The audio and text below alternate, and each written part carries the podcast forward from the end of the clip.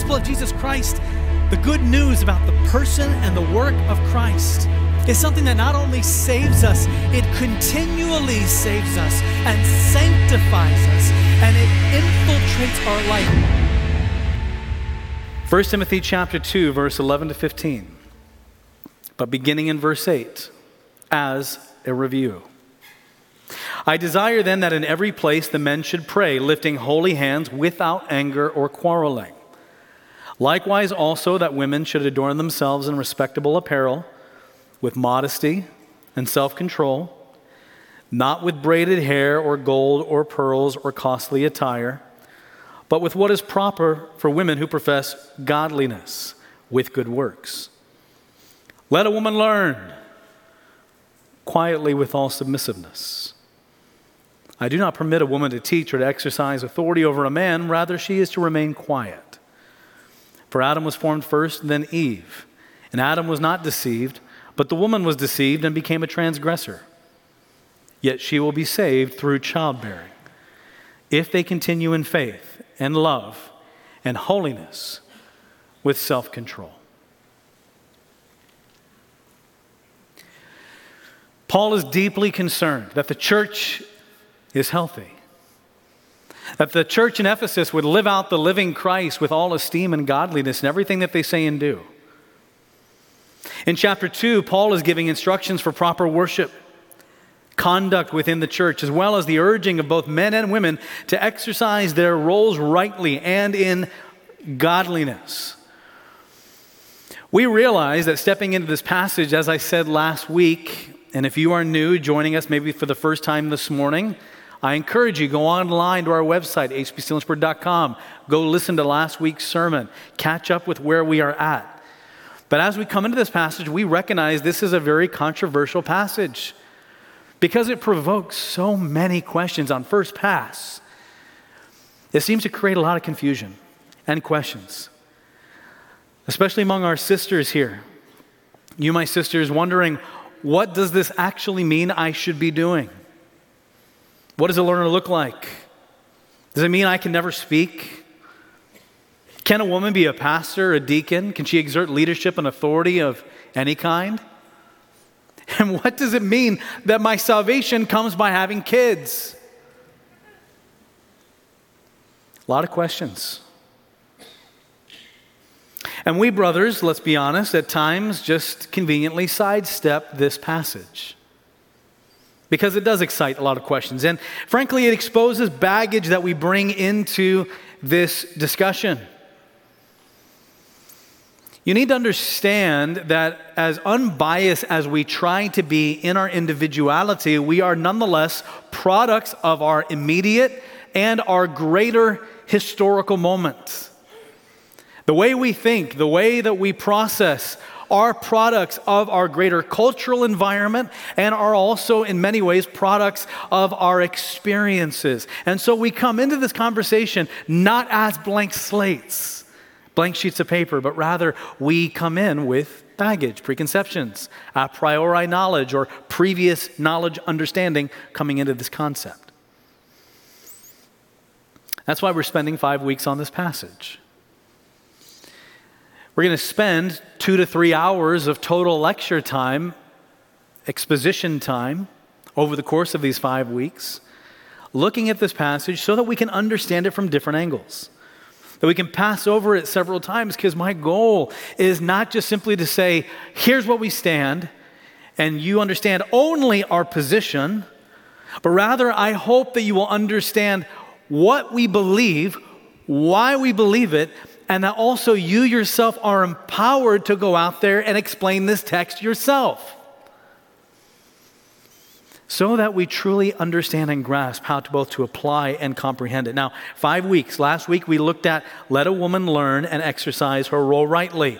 Today, we're going to be talking about a needed confession concerning male roles exercised unjustly. Next week, a needed understanding concerning female roles exercised in dissatisfaction. Week number four, the great debate what can a woman do in the church? Lastly, sisters, persevere, for your complete salvation is coming. And that'll be the last week. So, this week, brothers, I am primarily addressing you. I'm addressing you, my brothers, and the sin nature that you bring into this discussion and conversation. And then next week, I'm going to be addressing you, my sisters, and the sin nature that you bring into the discussion. We have to be aware of these things, as if we are not, we are doomed to treat this text and misunderstand it. Before we get into the actual topic of this morning, I, I do want to review. I, I want to review the flow and the argument of the text because I'd like to exercise the teacher's right of repetition for the sake of comprehension. My goal is not to every single Sunday morning that you're hearing something so brand new that you're just excited for that newness. No, sometimes we are going to retread the path multiple times because the goal is not just simply to excite your imagination. I hope at times that that occurs, but it is also for comprehension. And just like we learn in school that we have to walk the same path multiple times, and each time we do, we actually notice a tree that wasn't there before, or the view that we bypassed on our first walk. So let's take in again what the Lord has for us this morning. Now, First Timothy, written to Timothy, the person, the individual, a real historical figure, to encourage him how to lead the church in Ephesus, a major port city of economic trade and bustling social activity. It was a place of great pagan worship. It was also a place where the church gained an early foothold, and there was a thriving community of believers in the city. An important backdrop, though, as we read 1 Timothy.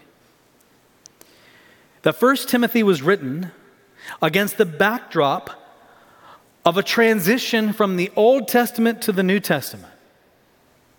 From a Judaistic or Jewish understanding of thinking and worshiping, and an understanding of roles, combined with traditions that have been piled up on top over the years, and then transitioning them to an understanding of what it means to worship and a new identity in Christ. It's very important to realize this backdrop because it's not only in Timothy, it really is across the entirety of the New Testament. I believe I can prove this quite convincingly, just in a couple of brief points. And then, those of you who would like further extrapolation, I'd be glad to talk with you or at least point you into some resources. But if we look across the New Testament, just make note of how many New Testament books directly address the Jews. The book of Romans, there's entire swaths talking about Jews, you understood this and you have these questions, but this is what it means in Christ. The book of Hebrews that we just spent two plus years in is Old Testament analogy over Old Testament analogy, provoking questions that the Jew needed answered. How do we go from a priesthood and a sacrifice to Christ? And as these transitions of understandings are coming and as the culture is changing, there were battles, and we see that evidenced in the book of Acts. Do we not see that even among the disciples themselves when Peter and the sheet in his vision comes down from heaven and God says, Eat of all of these unclean foods? And Peter says, No, I can't eat that. And the sheet comes down again and says, Eat. And Peter says, No. And then again, Eat. And what is the vision communicating? The gospel is not just for the Jews, but it's for the Gentiles. And what God has made clean, you shall not call unclean, you Jew, who has come to completion in Christ. But it wasn't an easy transition because even the church had to wrestle and wrangle. And we see that in the book of Acts again in the Jerusalem Council as they wrestled with questions like what does it mean for a Gentile to come into the community of faith? Should they be circumcised? Must they keep the Old Testament law? Even Paul, recognizing these dynamics, had Timothy circumcised. And in 2 Timothy, we see him showing his mother and his grandmother to prove Timothy's Jewish lineage. There is this significant Jewish backdrop behind the New Testament, and it would be foolish of us to ignore that in understanding interpretation. Now, if you're still not convinced, let me use some internal evidence within 1 Timothy itself. If you look back at chapter 1, what is the issue going on? The issue going on in chapter 1 is that you have some leaders desiring to be teachers of the law, Old Testament Jewish understanding, wrangling over genealogies, which is again a very Judaistic debate. And they're wrestling with the application of the law. Is the law good? Is the law to be used? How should it be used? So, even in the book of 1 Timothy, we see a wrestling, even here, with these concepts. Now, in light of that, and understanding chapter 1, we move into chapter 2, and Paul says, I want prayers for all peoples. It's not a comment on the extent of the atonement. Keeping within the contextual argument of this passage, he is saying what we see in the book of Acts and even what Paul confronted Peter with with Galatians that the gospel is no longer just for the Jews in an Old Testament understanding, but the gospel is for kings, for paupers, it is for people from every tribe, nation, language group, nation, people group. All kinds of peoples. And that his ransom was not just for the Jews, but for all kinds of people, to include the Gentiles, to combat the gospel prejudice that had crept into the church because those who were Jews coming into the faith were reluctant to invite Gentiles into the community of faith. In chapter 2, the argument continues. Both men and women don't disrupt the worship. Men, with your anger, your lack of holiness, your quarreling. Women, with your pride and your vanity. Don't disrupt the worship. And to be clear, women, Paul writes to Timothy, you should be learners. You should be disciples par excellence. Women, learn.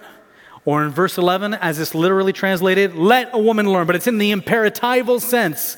This is something, Timothy, don't fall into the Jewish characteristics and mindsets where women are second class citizens of grace. Back in the synagogue, where the men went to synagogue and they learned the Torah, but the women did not.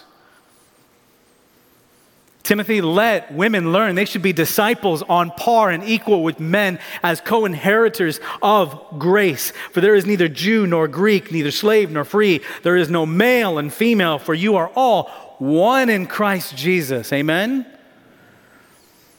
Now, don't misapply that verse and then say, because there's no male nor female within the context of salvation, that that verse does away with roles in the family or roles within the context of the church that is using a verse out of its argument to support an argument, another argument that that verse never intended to argue.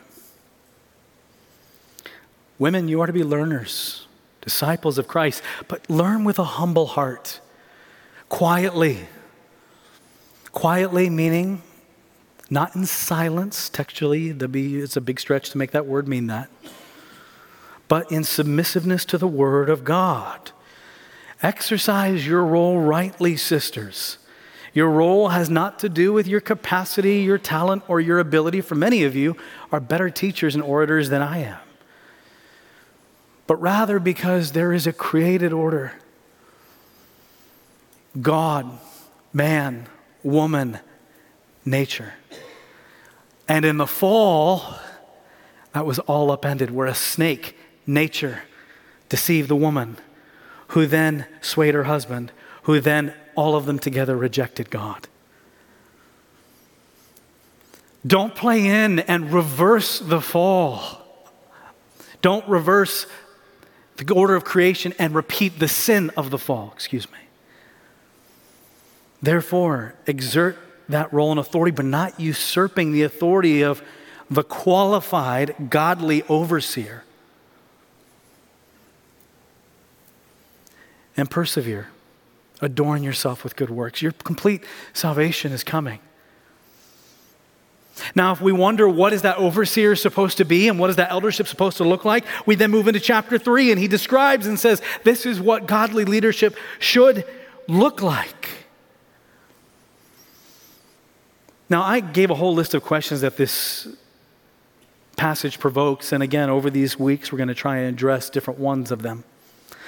But before we go any further, we must address some of the noise that has created hurt infusion and confusion around this text. And so, so the big idea for this morning is directed at you, brothers. Brothers, there is needed confession concerning male roles exercised unjustly. There is needed confession concerning male roles exercised unjustly. And men, brothers, friends, we have to acknowledge that in the history of the church and in greater evangelicalism, we have often hurt and diminished our sisters in Christ. We have often, throughout the history of the church, maligned them as second class recipients of grace and repeated the situation that Paul is warning Timothy against. And instead of viewing them as partners in ministry, we have treated them as potential objects of sexual temptation only, instead of co inheritors of grace. We have at times silenced them by our patriarchy and other times we have caused confusion because of our weak leadership, placing them beyond their God given role within the context of the church. We have not always done a good job of celebrating the gifts of intellect, leadership, and instructional ability that our sisters do have. And sometimes we have allowed unregenerate religious men, follow that train of thought? Sometimes we've allowed unregenerate religious men have vocality in the context of the church to control conversation way out of the bounds of what is godly. I've been a pastor long enough here at Heritage to see unregenerate religious men who are angry and bitter and cantankerous. When I say confession, by the way, I know that in our culture, we sometimes just, especially brothers, we, we associate confession and, and maybe humility with weakness. I am not apologizing for virtue signaling either. Where in our culture, it's a race to the bottom to be the lowest of the low in some sort of feigned humility. Let me be clear I'm not apologizing for being a man. Rather, for how at times my internal sin nature has taken advantage of my manhood and hurt my sisters in Christ. Brothers, we need to realize that our sin nature, along with poor understanding of this passage, has yielded great confusion. And if we are ignorant of this, I think we do not create an atmosphere in which there can be true healing and generous understanding of our roles in Christ. Now, to my sisters, you may ask, and this is a question I prompted last week how can you, as a man, speak justly on this topic? And that's a fair question. Matter of fact, I'm of the opinion that any question is a good question. We should address and think through them. And I want to state up front I am not pretending that I acknowledge and do not fully understand the female situation. Frankly, frankly, I am so ignorant in my being, I would say I don't understand the female situation at all. I'm not an expert on the female mind. Hence, because of those inherent limitations, we walk closely with the spoken word of God because God understands you, my sisters, and parses you better than you can yourself. And so I don't claim to understand you, but I believe we can go to the word that does. How can I speak on this as a man? Because I, am exercising my role as elder overseer to speak to the family of God, comprising both men and women. And practically, I would actually urge your thinking in this way that practically, uh, a man who genuinely desires and advocates for his sisters in Christ to exercise their roles in a godly way is one of your best advocates. Just like a woman who believes in godly male headship is one of our best advocates. Instead of standing for our own positions, when we stand for one another, this is actually one of the greatest offenses, is it not? So, in confession and acknowledgement and admission of understanding that how these things have played into this conversation, let's look at this passage, chapter 1 and chapter 2, across a little bit of a grander scope and see, brothers, how we might be challenged. Now, my methodology, instead of just pulling ways that I think men have been unjust, my methodology is bounded by this text. In other words, we're going to look at the confessions we draw out of here, seven of them to be specific, and they come out of 1st and 2nd, sorry, 1 Timothy chapter 1 and 2. That's going to be our bounding. So I'm not creating anything. I'm looking into the text and seeing what Paul has already warned uh, to males leadership, to overseers, and to men in general about how, if we are not careful, the exercise of our roles unjustly can shut down an environment and a culture by which both men and women can be learners of Christ. As a backdrop to this, Micah 6 8. Micah 6 8. And I've, I've asked the guys just to leave this verse uh, on the screen for the duration because it, it sums up so much of what we're talking about. Micah 6 8. He has told you, O man, what is good and what does the Lord require of you? But to do justice and to love kindness and to walk humbly with your God. Confession number one, brothers. Number one, we must confess and acknowledge our intrinsic fallenness. We must confess and acknowledge our intrinsic fallenness. My basis for this point comes out of the end of 1 Timothy chapter 2, where the Apostle Paul says, Let's talk about creation. Let's talk about how roles were disordered. Therefore, Please turn with me to Genesis chapter 3. Genesis chapter 3, beginning in verse 7. Go all the way to the front of your Bible, Genesis chapter 3, beginning in verse 7.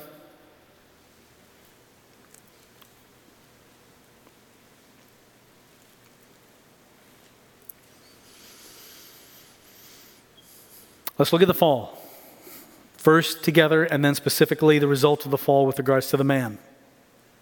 Verse 7 The eyes of both were opened, and they knew that they were naked, and they sewed fig leaves together and made themselves loincloths. So their eyes are opened, there is shame, there's exposure, and then attempts of their own to make it right by covering themselves inadequately, but trying to cover up their sin with their own abilities.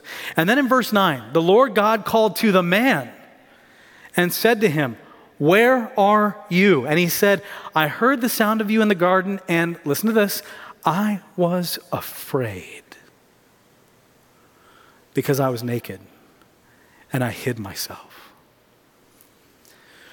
Brothers, bound up within us in our fallen sinfulness, we are fearful little men.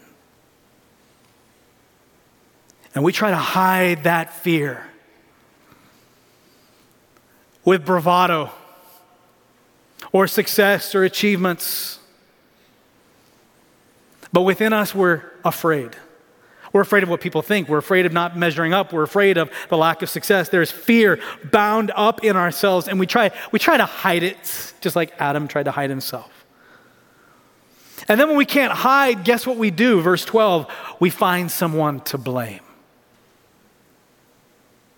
The man said, The woman you gave to me with me gave me the fruit of the tree, and I ate. Notice he's not first blaming the woman. He said, The woman you gave to me, she.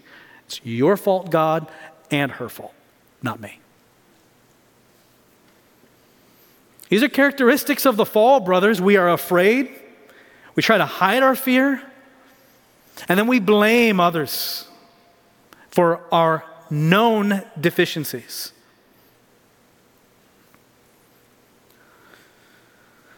In Genesis chapter 3, verse 17 to 19. Because you have listened to the voice of your wife and have eaten of the tree of which I commanded you, you shall not eat of it. Cursed is the ground because of you, in pain you shall eat of it all the days of your life. Thorns and thistles it shall bring forth for you, and you shall eat the plants of the field. By the sweat of your face you shall eat bread till you return to the ground, for out of it you were taken, for you are dust, and to dust you shall return. Because you listened to the voice of your wife, brothers, we agreed with the reversal of creation. We agreed and affirmed the disordering of roles. We consented to sin. And in Adam, we agreed with the abdication of the leadership that we should have taken and agreed to give it to the woman so we have plausible deniability and we could blame her for when she failed. All at the beginning, it should have been us. Cursed is the ground because of you. Your actions and your sin affects your surroundings, your environment, literally the environment. But also, brothers, our sin has great capacity to affect this environment. We labor, but pain is the result. Hard work is no longer a joy. There is dissatisfaction and bitterness against what was meant for our joy, work and responsibility, and taking that role of leadership. But now we hate it internally unless there's some sort of identifiable benefit for us personally. We don't want to work. We don't want the leadership. We don't want the responsibility. It's too much. I would rather someone else do it. It's again, what is that? The abdication of a role. I would rather my wife run the family. Brothers, let, let me pause here in case I'm dancing on your toes. This passage first smacked me before it smacked you as I studied it this week. I'm right there with you.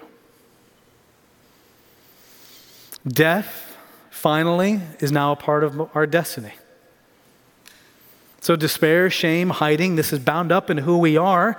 But here's the good news. Now, here's the, here's the blessed news. This is why we preach Christ. Because in Christ, if you are in Christ, the fall is not fully reversed, but it begins to be reversed. Okay? In Christ, the first new Adam, as Paul says in the book of Romans, the fall begins to be reversed. And so now our role in responsibility and in holiness is to agree with that reversal in Christ by the way that we live by taking that responsibility and living holy lives and acting in humility and in justice before our God, what we are saying is, I am with my life am I agreeing with the work of Christ that has begun to reverse the fall. And I'm also looking forward to every single day when he comes again and the reversal back to a created order and even to higher degrees come to its completion. But we must acknowledge this intrinsic fallenness. Number two, we must confess our gospel deviancy. We must confess our gospel deviancy. In chapter one, Paul had to confront leaders who were swerving and wandering away from Christ. And once you wander away from Christ into entertaining vain discussions, who then is your example? Whom then do we set forth before men and women and children? The example of what it means to be godly. Once you remove Christ from the equation, guess what? You become the measure. And it's a poor replacement. When we wander away from Christ, either in our homes or in the church, swerving from grace and laying hold of the law, you better do it right. And if you fail, comes the hammer of judgment. We parent and we talk, and oftentimes we preach that way. And we deviate from grace We deviate from the love of God and applying that in our households and in our churches. And that's what these teachers were doing. Got away from Christ, focusing on the law and how we should try to keep it. It's a return to chains. Now, Christ is the gospel for both men and women. See how he loved and valued both men and women. And when churches become removed from Christ, is it any wonder that we cease to treat our sisters in a Christ like manner? Number three, we must confess our prayerlessness. You see that in chapter 2? The Apostle Paul giving that admonition, brothers, you're to be prayers. You're to be people who pray. Humility, wisdom, seeking God's will. If men, and especially the eldership, are unwilling to be humble before God, if they're unwilling to humble themselves before God, why would they humble themselves anywhere else? Prayer is the active humbling of oneself before God for communion, wisdom, and empowerment. And a prayerless church and a prayerless man will only continue in his intrinsic fallenness. Brothers, number four, we must confess our godlessness. One of the reasons that our sisters and others in the church, children, people of all ages, both men and women, is frankly just unholy hands. What happens when men cease to be holy, godlike in their passions and their conduct and in their speech? division happens, confusion happens. Number five, we must confess our anger. We must confess our anger. Angry hearts, angry words, hostile, gruff demeanor, hard speech. As husbands, as fathers, we bring that then into the church. Brothers, does your anger shut down your wife? You should ask her, Am I an angry man? And then if she says yes, we'll probably prove out by your response that you are, in fact, an angry man.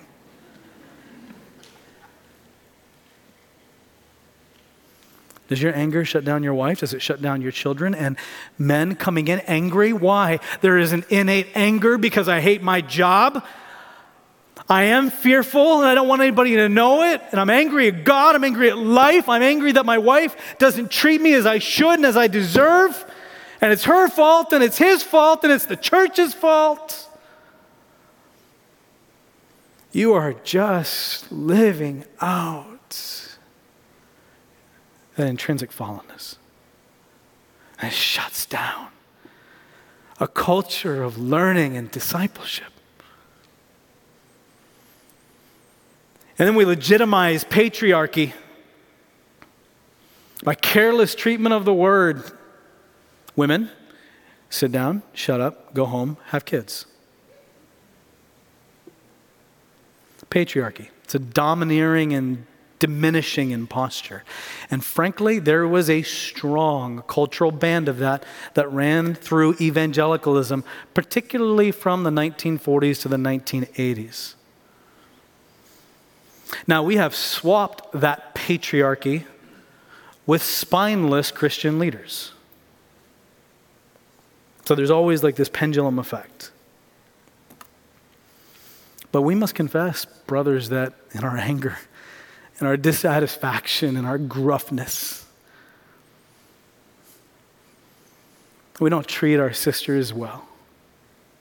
Number six, we must confess our argumentativeness. Do you see that in the text? All of these things, by the way, are coming right from the passage here. Without quarreling, we must confess our argumentativeness, this innate desire to be right. Whether or not we actually are right, we just want to be right.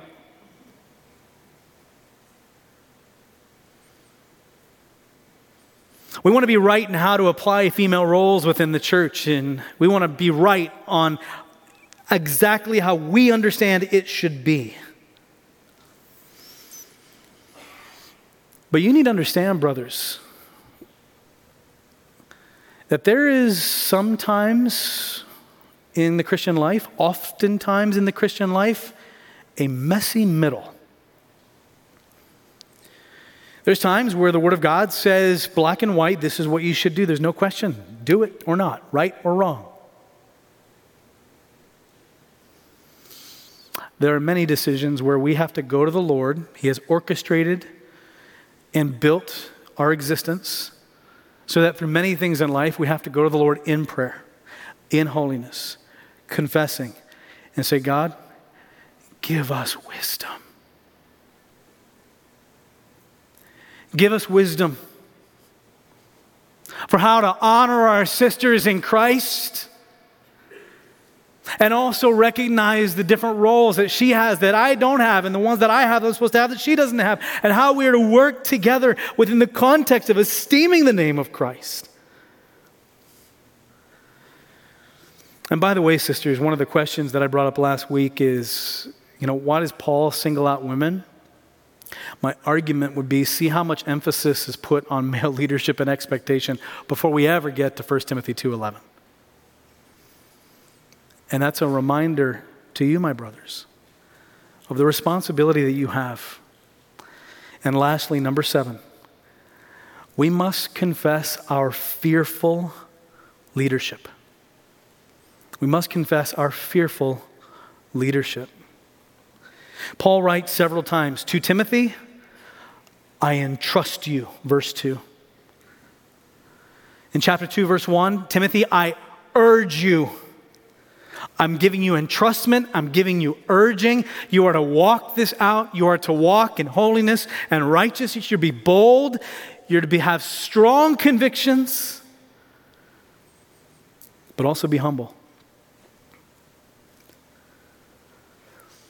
But if 20 or 30 years ago patriarchy was the dominating trait in some aspects of the church, the pendulum has swung to where, in feel fear for leadership, we have jettisoned brothers, often much conviction. And we've confused humility with what it is in reality a weak will or a weak understanding of Scripture. And confusing women and men about how we're to utilize and to represent our created roles.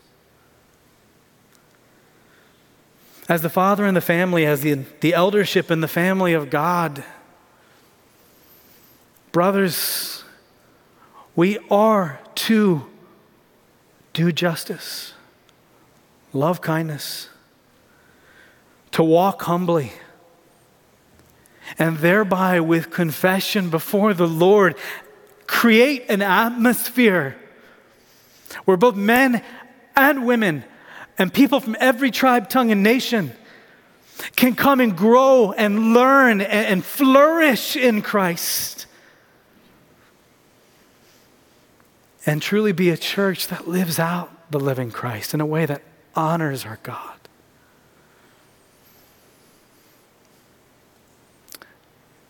But, brothers, before we talk to our sisters, the first onus is on you. It's on me. To be men that represent our Lord Jesus Christ. Would you pray with me?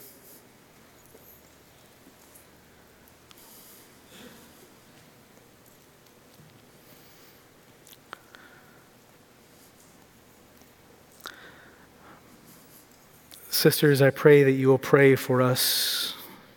Men, we need it greatly to have wisdom, to be men of God, men of, dis- men of discernment.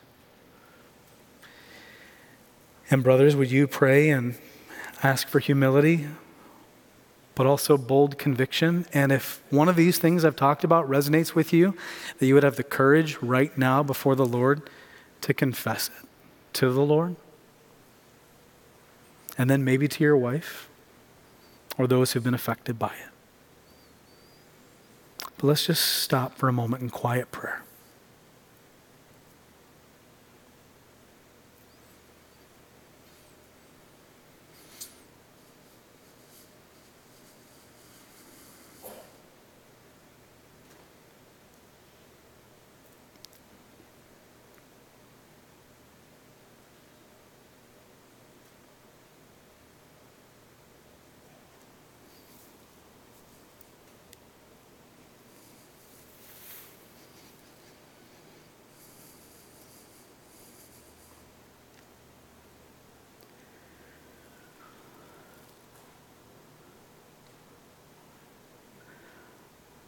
Heavenly Father, I thank you for your grace in the Son, Jesus Christ. That even as we have so many frailties, of which I confess so many of these in this list,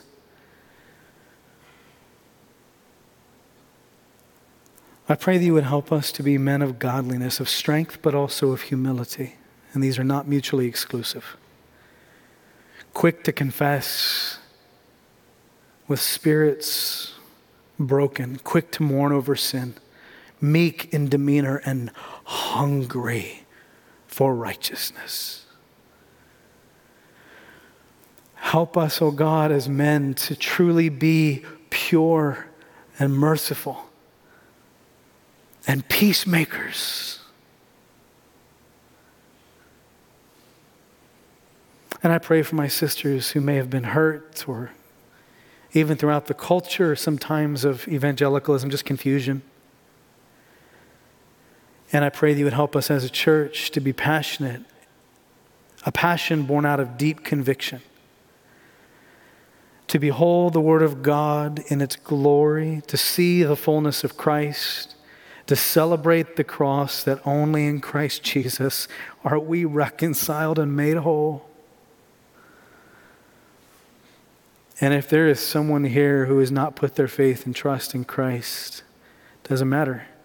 King, pauper, language, skin color, background, male or female, what their week has been like or what they have done, in Christ there is forgiveness. And may today